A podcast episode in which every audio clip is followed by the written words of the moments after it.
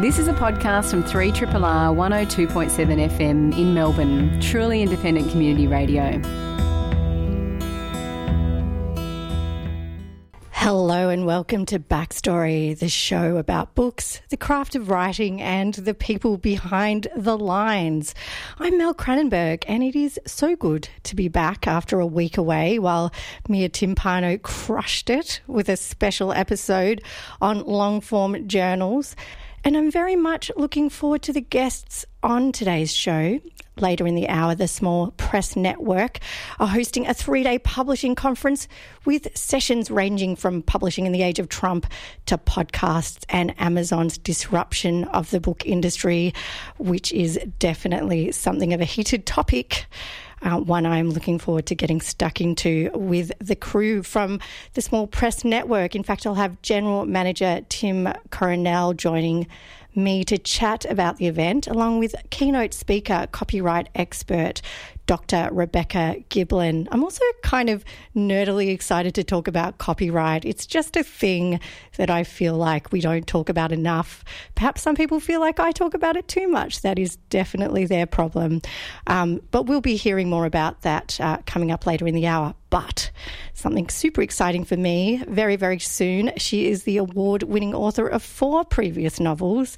I actually had to count because uh, I didn't realise there were quite so many, um, including the 2017 Voss Literary Award shortlisted Our Tiny Useless Hearts, a romantic farce and comedy of manners. Her fifth and latest book, The Fragments, unravels the mystery of a famous author, a tragic death, a lost manuscript, and a love story ranging from 1930s New York to 1980s Brisbane author Toni Jordan, also my very dear friend, will join me to discuss this love letter to book lovers and the craft behind it. You are listening to a podcast from Community Radio 3RRR FM in Melbourne, Australia. You're listening to Backstory uh, on 3RRR. I'm Mel Cranenburgh. And I'm going to be introducing a guest very shortly that I'm super excited uh, to talk to. But first, what would you do to piece together a long unsolved mystery, especially one involving a book written in the 1930s, pieces of which are tantalizingly offered as fragments of an unseen whole and kept displayed as relics of a great artist killed in a deliberately lit fire that destroyed her long awaited second novel. It's 1980s Brisbane, and bookseller Inga Carlson, obsessive, uh, sorry, it's a, a, bookseller and um, and Inge Carlson obsessive, Caddie Walker. I'm so excited. I'm just stumbling over everything. She's offered a tantalizing clue that may lead her to find out more about the death of the elusive Carlson and perhaps even piece together more of the fragments of her lost manuscript. This is the premise for the latest book by best selling novelist and my very good friend, Toni Jordan, who I'm sure is enjoying me stumble through that introduction. Uh, she joins me in the studio now. Toni, welcome to Backstory. Thank you for having me, Mel. I am so excited to talk to you about this book, Toni, because we have known each other for quite a while. Uh, so this is true. I've watched you go through many, many books that are really, you know, have that kind of inimitable element of yours of, you know, really kind of humorous tone and incredible sort of um, perceptive sort of notions of how you know, I guess comedies of manners is really what I'm trying to get at. This book, though, goes in a slightly different direction, and I really want to discuss some of that. So, so let's talk about the fragments. Where did it come from, Toni? Well, I think that I, as I get more and more along this kind of writing tract, I I'm finding myself falling even more in love with books than I was at the beginning. I mean, we first met in a creative writing class, and I was I thought I was crazy about fiction back then, and but now I'm even more crazy about fiction. I don't like I sold my car so I can read on the tram and I don't, you know, people say to me, you know, oh, oh, something, something, something, the block. And I go, what what is that? Like, I don't watch television. I just, I just am more and more in love with books. And I know I'm not the only person in love with books. I go to, I go to writers' festivals and, and I look out at the audience and all those people are I can see the look in their eye. They're similarly obsessed with book people. And I just guess I wanted to write a book for them, for the, it's for the, all the people who are as in love with books as I am. So that was really the idea behind it. I've written a lot of books about science and I still love science. That was kind of my thing before I fell so heavily for fiction. Um, but this was going to be my book about being in love with books. And you really have achieved that. And, and, in case people didn't really get the flavour of the book from that rather stumbly introduction, um, let me just reiterate this kind of it's primarily set in nine, well, it begins, I guess, in 1980s Brisbane. Um, you're introduced to Caddie Walker, who is a bookseller and is massively in love with Inga Carlson. In fact, her real name is based on um, Inga's book that is now only existing in fragments um, because it's the remnants of what was kind of gleaned from a fire that destroyed all the rest of the manuscripts. Um, the book then travels back in time to the 1930s when Inga was at her heyday, and it sort of starts to focus on someone who you gradually think might be coming into this author's orbit, a young woman called Rachel, um, who is, well, she's, we introduced to her as a girl um, before Inga's time, but you're sort of starting to get a sense that this person will play a role uh, in the big story. Tell me a little bit more about these, like this little kind of journey that you're going on with uh, all of the characters that are that are kind of arrayed here, because uh, there's a lot of. I don't want to give away too many plot points because it's quite important to sort of unravel these things yourself. But I am interested in these different characters and how they are brought together by a single book that is in, in itself not really ever fully seen in the book.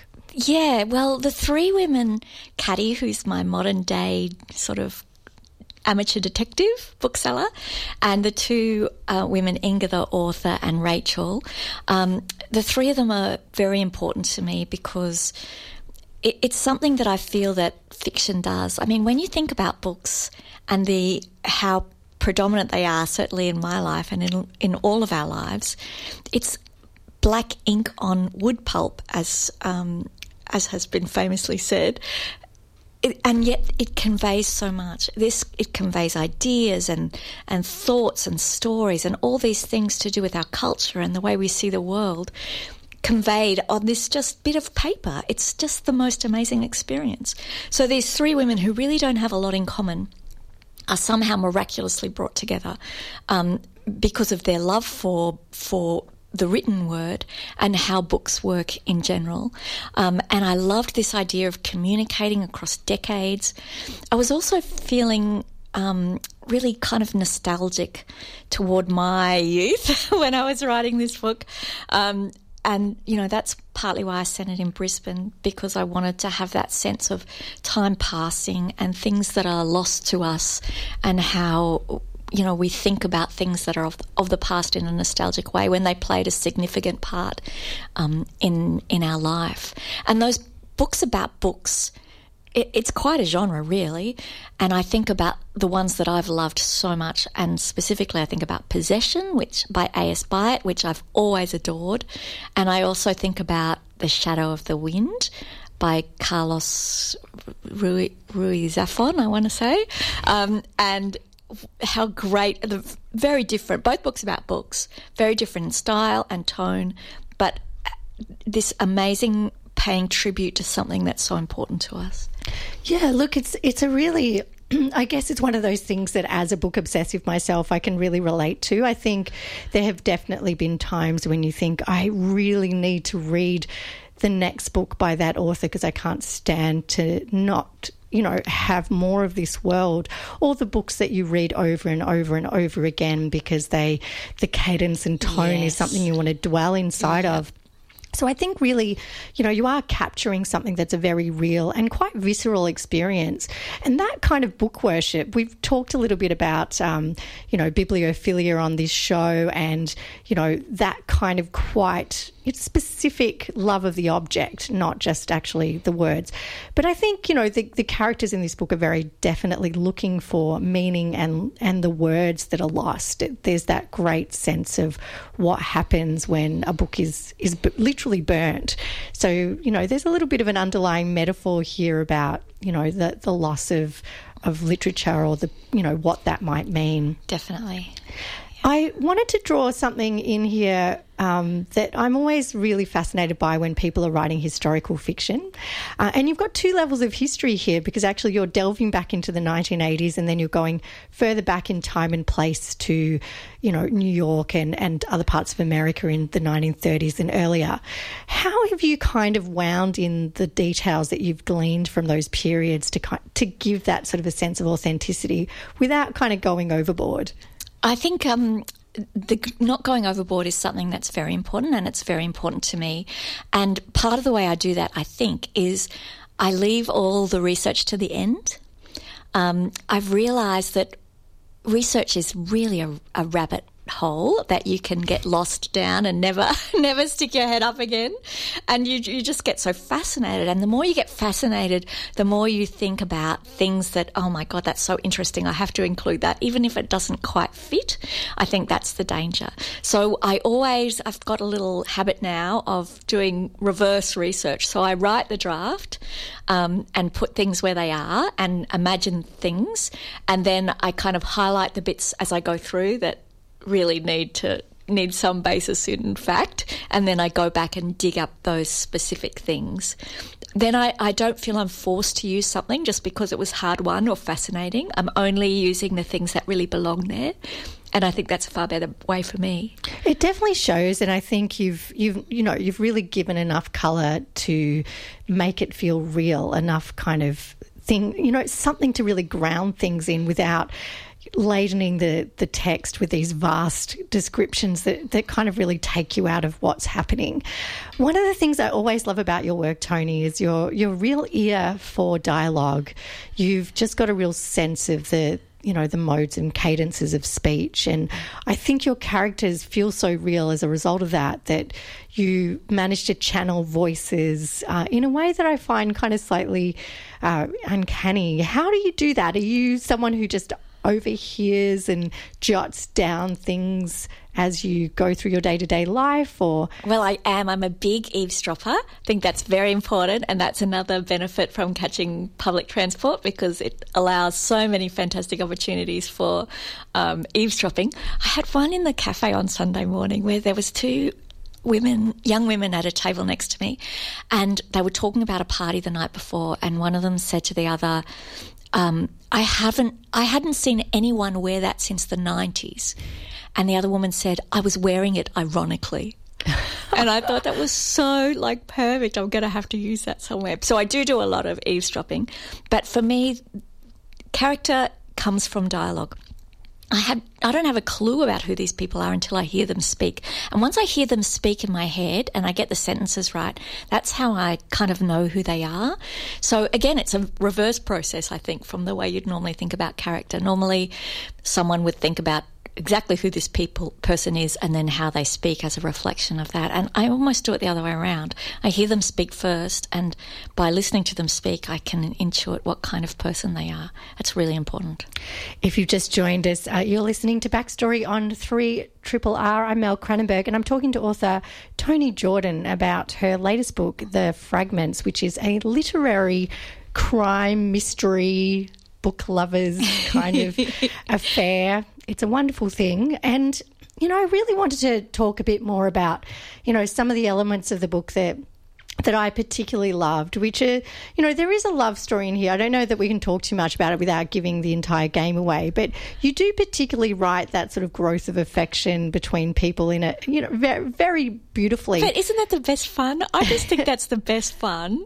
I've got, I've had love stories in every single book, and I just find that so amazing that that idea of your eyes awake, awaken to somebody else, especially sometimes if it's someone you've known for a little while and your eyes awaken to them and you see them new. And the fact that you see them new, you see yourself new and you become a slightly different person when you're with them.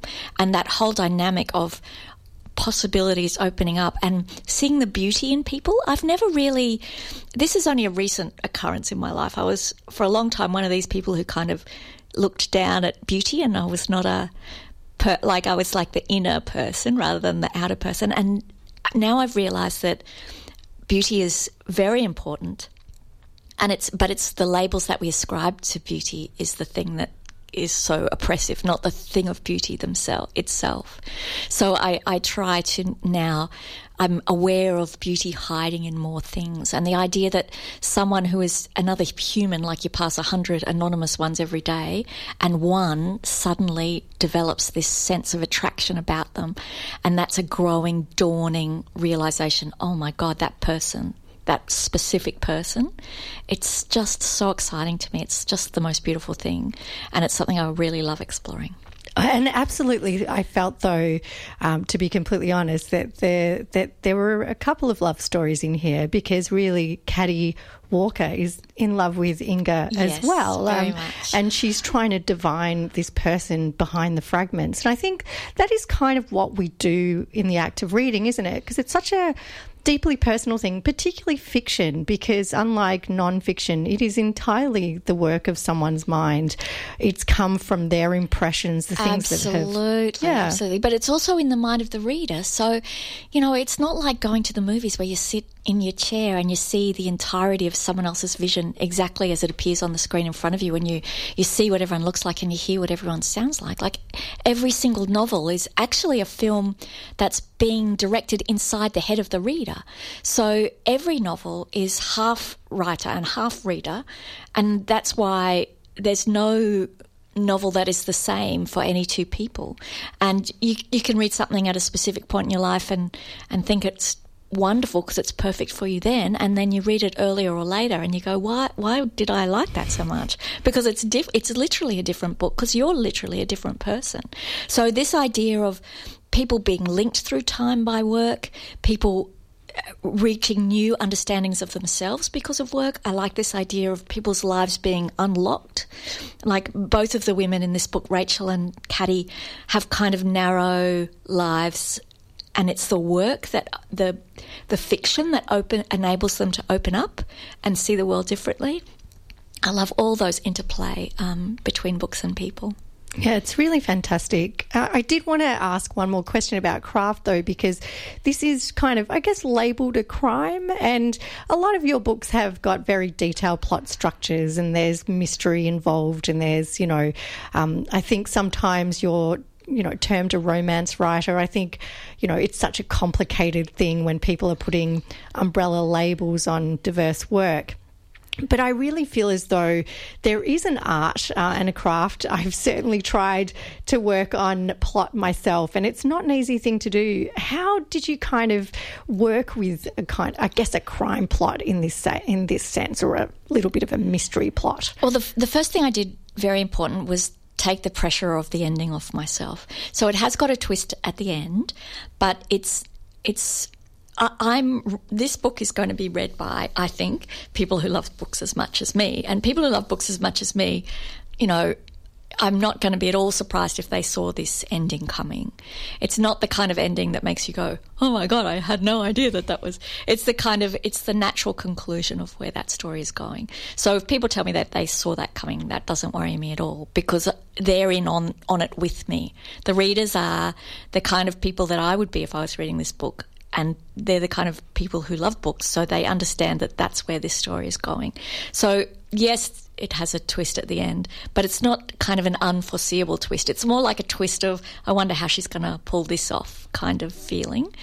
Um, and, you know, crime is not as hard as I imagined it would be because you can go back and put the clues in when you're finished. So that was because you read it forward. You know, I'm reading a Jane Harper and I go, how did she do that? you know, she thinks about it, then she goes back and pops the clues in. Mm. So it's actually not as hard as it as it would seem.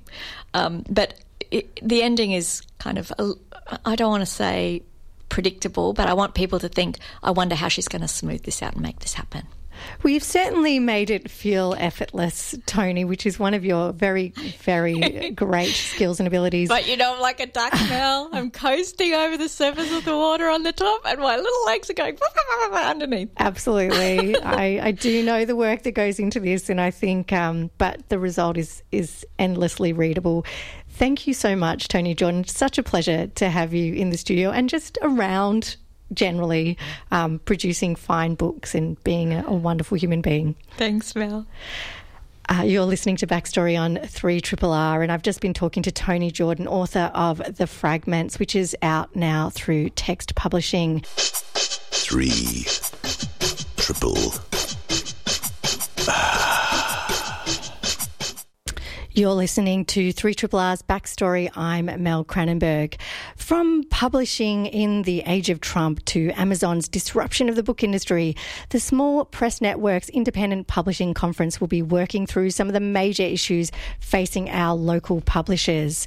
The three day conference runs from the 22nd to the 24th of November, and joining me to talk about the fascinating program is Small Press Network General Manager Tim Coronel and the event's keynote speaker speaker, copyright expert Dr. Rebecca Giblin. Tim and Rebecca, welcome to Backstory. Hi, Mel. How are you? I'm very well. How are you both? I'm a bit croaky. Oh, yes, it's that time of year. I definitely think hay fevery all around. Yes, Rebecca copped a plane tree in the eye on the way. Just a bit of a plane tree, but it was plenty of plane tree in the eye. Now, I am really fascinated by the program um, for this conference. There's a lot of things to cover, and there's, you know, we should start, I think, with something that a, a lot of people are talking about across the publishing industry right now, which is the great big, I guess, disruptor of all industries. Um, Amazon, which the elephant in the room, the elephant in the, mm-hmm. the large, large elephant in the room.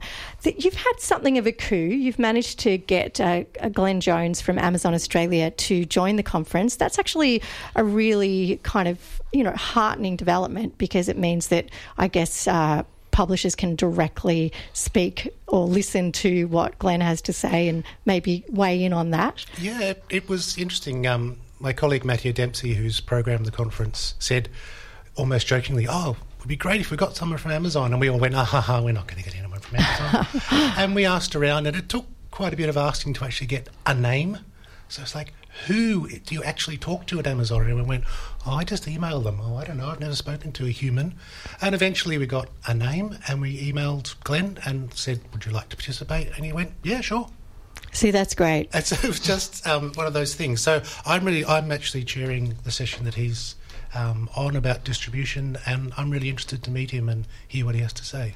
It's a really interesting one because I, I, suppose, you know, we've talked about there's all sorts of things that we could go into with like parallel imports and how, you know, a big international uh, book distributor can really disrupt local industries. And it's a delicate balance because obviously, you know, getting the international reach is one thing, but the fear is that the local industry will be swamped with, with international work. And, you know, we don't want to lose that. We have such a rich uh, local publishing industry. What kinds of things are you going to be grilling him on?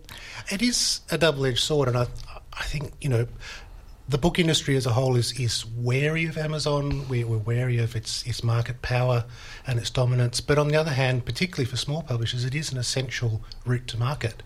Um, and with the recent collapse of Dennis Jones and Associates, which was the main distributor for small publishers in Australia, they need more and more um, a way to get people to know about their books. And if people are looking for books on Amazon, then more and more books need to be on Amazon.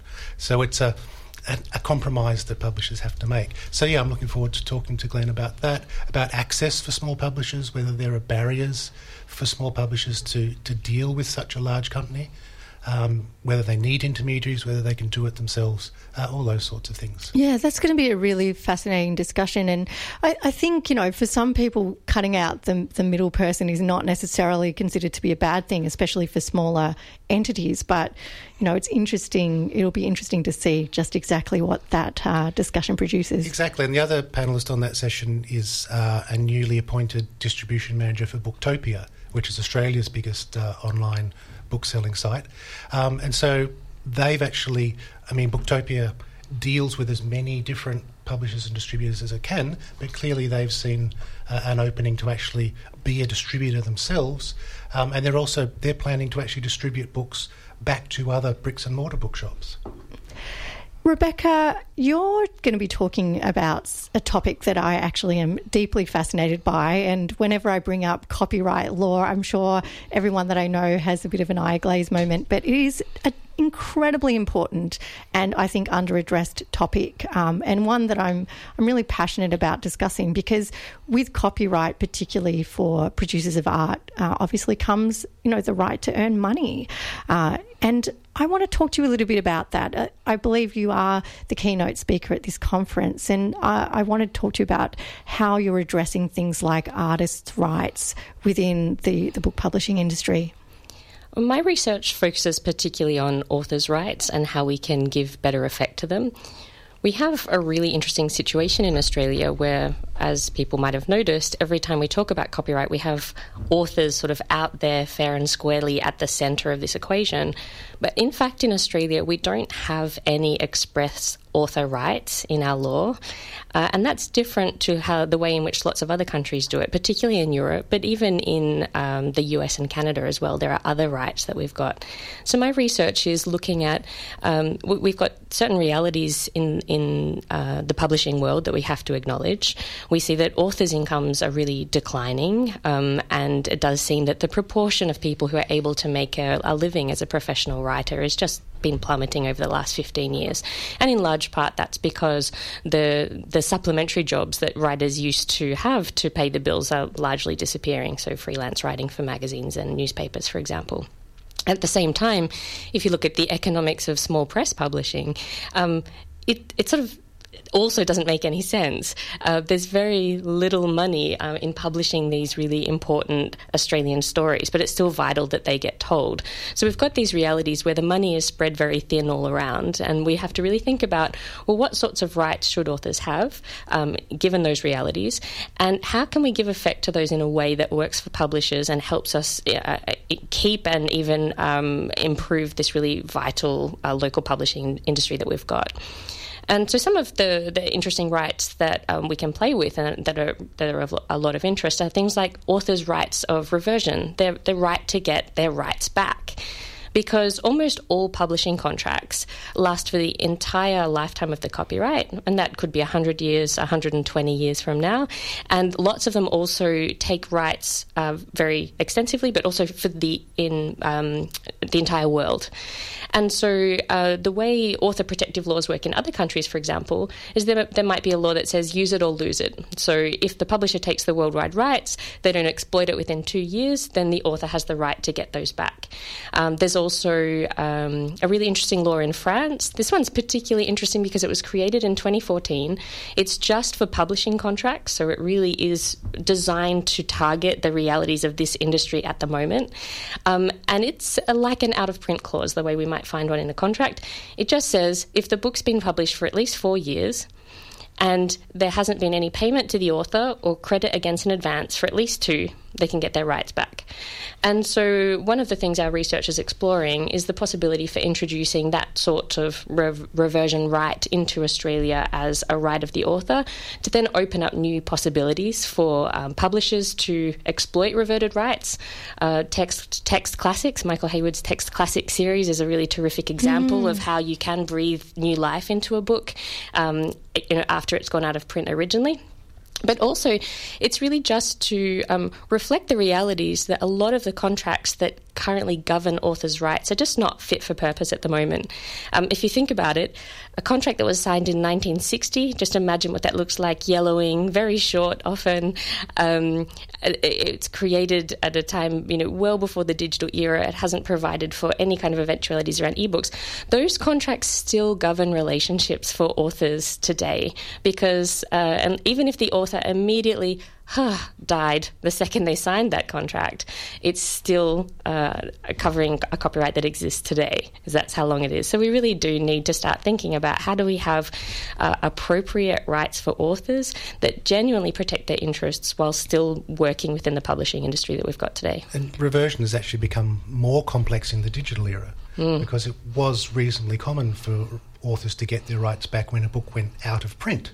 But in the digital realm, a book theoretically is never out of print as long as the publisher is prepared to to maintain an ebook presence. So mm. that complicates things yeah, as that, well. That's right, because a clause might be drafted that says it's um, not out of print if it exists in any edition.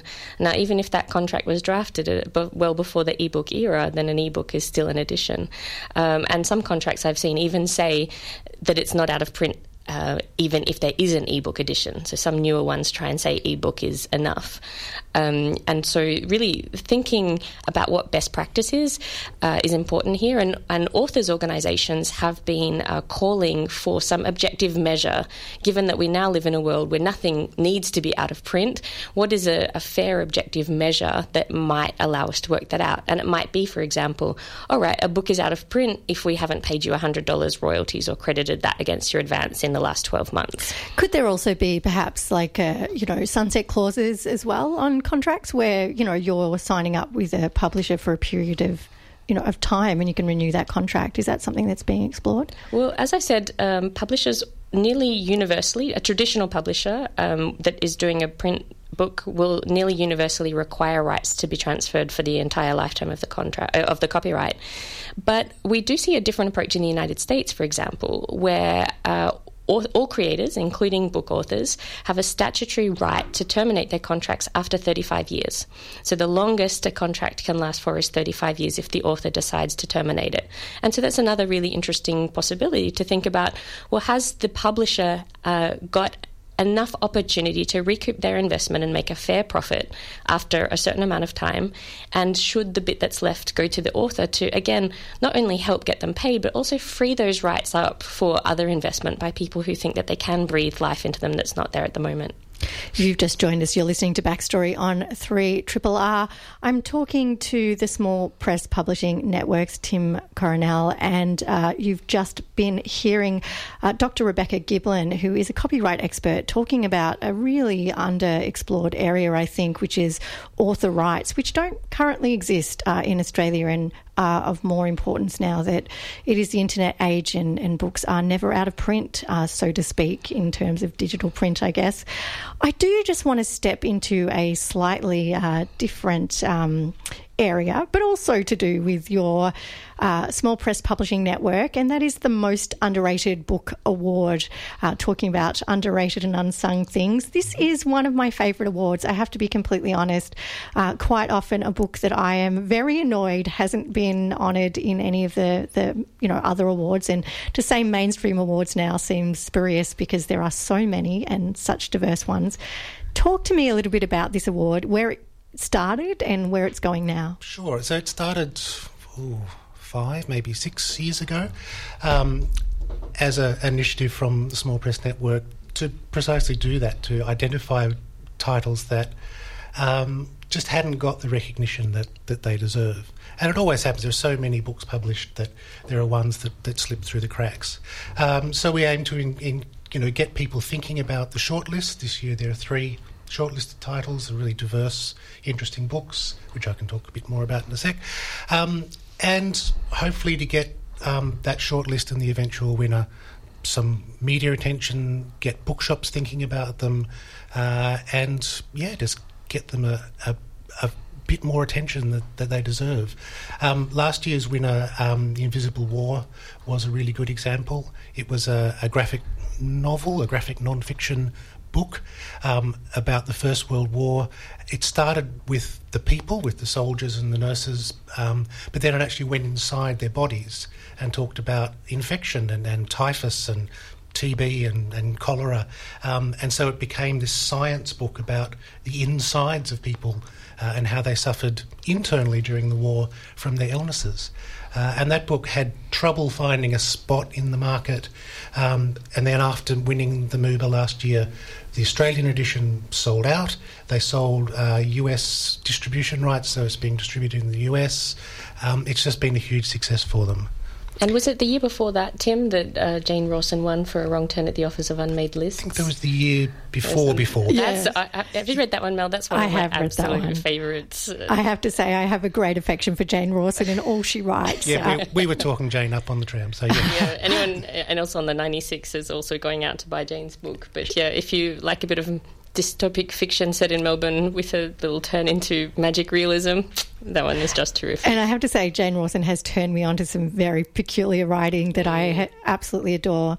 Uh, I do want to talk a little bit about awards, though, as a, a general topic, because, uh, you know, this most underrated book award sort of, you know, you're like, do we need another award? And I guess, you know, unfortunately, a lot of people buy books the way they buy wine, which is they want that, you know, they The want gold sticker. the gold sticker on the mm-hmm. front. And so it does make a very big difference to the potential, you know, the potential earnings of a, of a writer, which means that they can continue to write, the success of a book, having this kind of imprimatur on it from, you know, a panel of judges that have said, this is a great book, we have chosen it for you. It's kind of one of those, I guess, necessary evils in the market, especially when people are time poor. Books are a commitment of time, and they want to have some sort of a sense of what they're getting. Uh, and I'm I'm interested in what you think the ethos is in in choosing the books um, behind this. When you're selecting judges to judge these books, who are you looking for to kind of you know raise these these books up a little? We've had um, three great judges for the last couple of years who are, are actually going to stand down. So if anyone out there wants to be a judge next year, get in touch. So um, Toni Jordan, who I ran into um, exiting the building as we were entering. Uh, Sarah L'Estrange from the ABC and Megan O'Brien from Brunswick Bound Bookshop have been our judges for the last couple of years, um, and they've done a great job of sifting through uh, all the entries, getting um, a really interesting shortlist together, uh, and then helping us to, to promote and encourage the, the take up of those books. One thing that's not often talked about, I think, with awards, and I've been on, on judging panels of, of a few awards, and quite often you rely on the publisher to actually send the book in. Oh, definitely. yeah. Uh, is that necessarily the case here? Because, or are you encouraging judges to request books so that you can get those books that maybe, uh, unfortunately, publishers aren't backing? It can be both. Um, we send a call out, obviously, to our publisher members asking them to submit titles.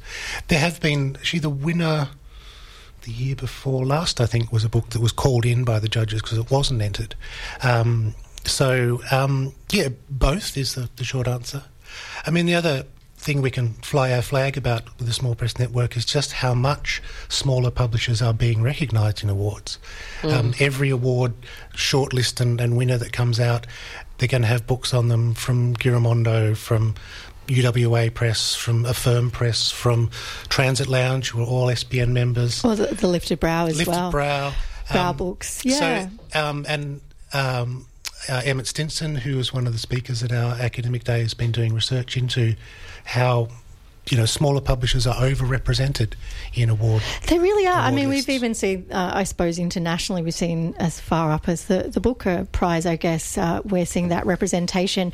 It is really important. And, and you know, I guess talking to you um, about the, the Small Press Network and, and the Independent Publishing Conference, uh, it, it's so important to have a thriving local. Uh, independent industry because they're the ones that take risks on books that are often overlooked by bigger publishers that are looking for a return on their investment that's kind of surefire.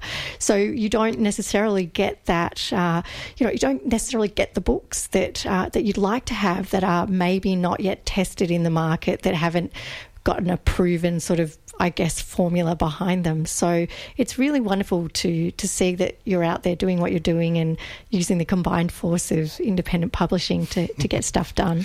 Yeah, and it's a complex ecosystem because small publishers and their authors rely on funding bodies often to be able to get their books out there. Funding bodies rely on there being a large enough market to generate money back. So the Copyright Agency's Cultural Fund, um, you know, delivers a lot of money back into the industry based on the fees that it, it collects from, uh, usually from large universities and libraries, which is more Rebecca's field. So, yeah, it's a very complicated world uh, that we live in. Well, I would love to continue to talk to you about these topics. They're very big ones, and I'm sure that we will have an opportunity to talk more about them later. But uh, tell us about the when the conference is happening and whether people can still sign up. Uh, definitely. So it's uh, next Thursday, Friday, and Saturday, 22nd to 24th, uh, at the Wheeler Centre. Um, tickets start from, I had it up here and I've lost it. Sorry about that. Uh, $141 for students and concessions. Uh, there are three days. The Thursday is Academic Research Day, where Rebecca is the keynote speaker. Friday is the Industry Day, where our keynote speaker is I've forgotten her name. She's coming from the states, from Sarabande Books. Uh, and on Saturday, um, we call a fundamentals day, really a, a, training day for people new to the publishing industry. Uh, and Zoe Dattner, who is the founder of SPN and the uh, co-founder of Sleepers Publishing, is going to be the keynote speaker on the Saturday. And have we got a hashtag for people who just want to follow along? Sure, it's slash IndPubCon. Uh, has been conf in the past, but uh, the word has come on down that it's in pub con this year. Mm, controversial. Yeah. well, keep an eye out for that. Uh, I'd like to thank you both for coming in today. It's uh, been a great pleasure to talk to you, and I'm sure something uh, that people will be fascinated by if they're interested in the publishing industry or writing. Definitely. Thanks, Mel. Thanks, Mel. Thank you so much. Uh, that was uh, Tim Coronel from the Small Press Network and Rebecca Giblin, who is a copyright expert who will be the keynote speaker at the upcoming Independent Publishing Conference. Uh, you've heard the dates and uh, the website. I might put that up online for you so that you can get along. I'd like to thank all of my guests, obviously, including the lovely Toni Jordan, who came on earlier, uh, talking about The Fragments, her latest book, which is out now through Text Publishing. This has been a podcast from 3RRR 102.7 FM in Melbourne. Truly independent community radio. Want to hear more? Check out our website at rrr.org.au. You've been listening to Backstory, the show about books, the craft of writing, and the people behind the lines. I'm Mel Cranenburgh, and if you like what you've heard, you can listen to the live version of the show Wednesdays at 12 on Triple R. Join the stream on the Triple R website or subscribe to this podcast in your favourite podcatcher. Thanks for listening. Join me again soon.